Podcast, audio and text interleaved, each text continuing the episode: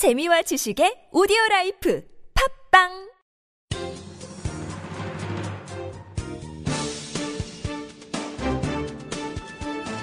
일간사설 4월 18일 토요일 한국경제사설 9급 공무원 경쟁률이 52대 1이라는 사실이 말해주는 것.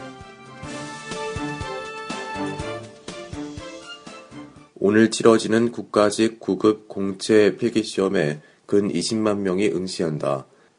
총 3,700명 선발에 19만 987명이 원서를 냈으니 평균 52대 1의 경쟁률이다. 교육행정직은 무려 734대 1이다. 몇 년째 계속되는 현상이다.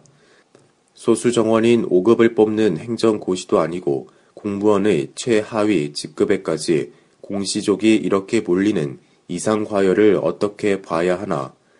청년 취업난이 심각하기 때문일 것이다. 대졸 실업자는 공식 통계로도 지난달 50만 1000명에 달했다. 20대 대졸 공식 실업률도 9.5%로 10%에 육박한다. 그러나 다락 같은 경쟁률을 만들어낸 까닭이 이것만은 아니다. 더구나 공무원 연금 개편을 필두로 공공개혁이 추진 중이다. 공무원 시험 이상 과열 뒤에는 구조적인 적폐가 있다고 봐야 한다.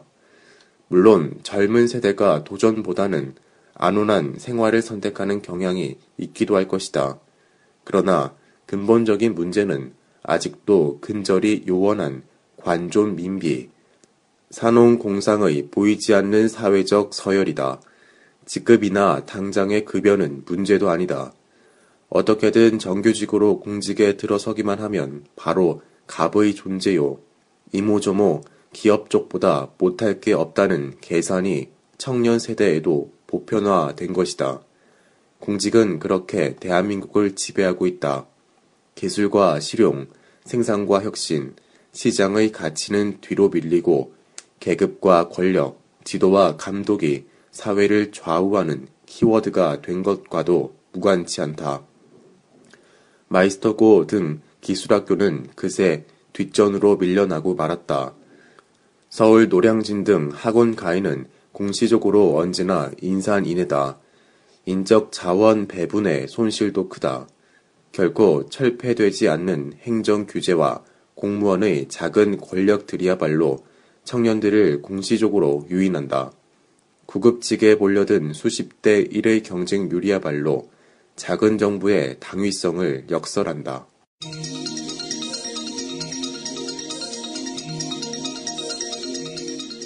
아이폰 쓰나미에도 살아 돌아온 아이리버의 경우 mp3 전문 업체인 아이리버의 몰락과 부활은 극적인 드라마와 같다.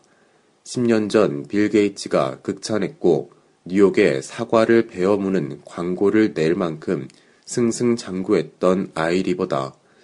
그러나 2007년 아이폰의 등장으로 몰락도 한순간이었다.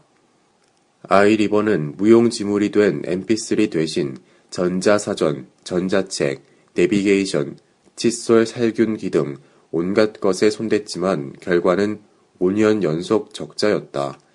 그 사이 주인도 두 번 바뀌었다. 그랬던 아이리버가 6년 만에 흑자를 냈다.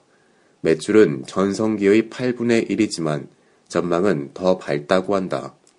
천원대까지 내려갔던 주가도 7천원대다. 부활 비결은 단순하다. 기본으로 돌아가 가장 잘할 수 있는 부분에 혼신의 노력을 기울인 것이다. 2012년 첫 선을 보인 고음질 음악 플레이어 아스텔 앵컨 시리즈가 원동력이다. 첫 제품이 68만원, 현재 주력 제품은 278만원의 고가다. 그래도 없어서 못 판다. 해외 찬사도 쏟아진다. 최상의 음원 재생을 위해 사람이 직접 오디오 금형을 깎고 전문가의 귀로 튜닝한 노력의 결실이다. 위기 속에 기사 회생한 사례는 이뿐만이 아니다. 스마트폰의 무차별 공세에도 삼성의 스마트 카메라는 우수한 가격 대비 성능으로 잘 버티고 있다. 사양 산업이라던 가발은 패션과 기술을 접목해 성장 산업이 됐다. 섬유도 지난해 159억 달러 어치를 수출한 효자 산업이다. 일제 코끼리 밥솥이 석권하던 밥솥 시장에선 OEM 중소기업 쿠쿠가 세계 1위다. 살아남기 위해 땀과 눈물과 아이디어를 쏟아내는 동안 더욱 강해진 것이다. 골목 상권도 마찬가지다. 소비자들은 프랜차이즈 음식점을 맛집으로 꼽지 않고 양산 제품을 명품이라 부르지 않는다.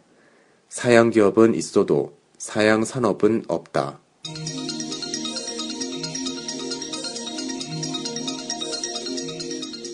각종 자격증, 철밥통, 이제는 개혁하자.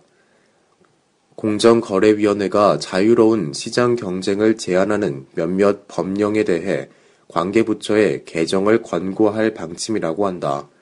건축사가 대표를 맡고 있는 건축사무소만 설계를 할 수 있게 한 건축법, 도매시장법인 수를 부당하게 제한한 농수산물 유통 가격 안정법, 외국인 관광 도시 민박에 내국인 사용을 금지한 관광진흥법 등이 대상이다.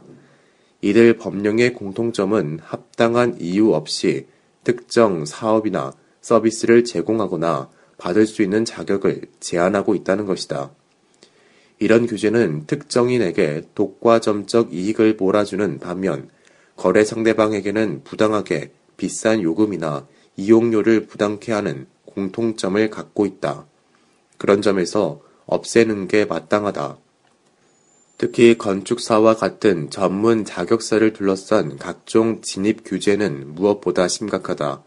의사와 비영리 법인만 의료기관을 설립할 수 있도록 한 의료법을 비롯해 변호사법, 회계사법, 세무사법 등 모두 해당 자격증 소지자만 관련 법인을 설립할 수 있도록 제한하고 있다. 변호사는 변호사만, 회계사는 회계사만 고용할 수 있게 하는 식이다. 법인의 대표로 기업을 경영하는 것과 전문 자격증 소지자가 전문가로서 활동하는 것은 전혀 별개다. 그런데도 이런 진입 장벽을 높게 쳐놓은 것은 직역 이기주의가 낳은 명백한 경쟁 제한이다. 정부가 과거 수차례 서비스 산업 선진화 내지는 규제 완화라는 이름으로 이런 진입 장벽을 없애려 했던 것도 그래서다. 하지만 그때마다 관련 이해 집단의 완강한 저항에 부닥쳐 번번이 무산되고 말았다.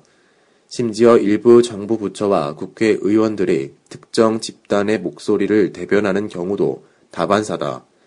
그래서인지 공정위도 전문 자격사 관련 규제 완화 권고에는 매우 조심스러운 모습이다. 이익 집단의 밥그릇 지키기를 언제까지 묵인할 수는 없다.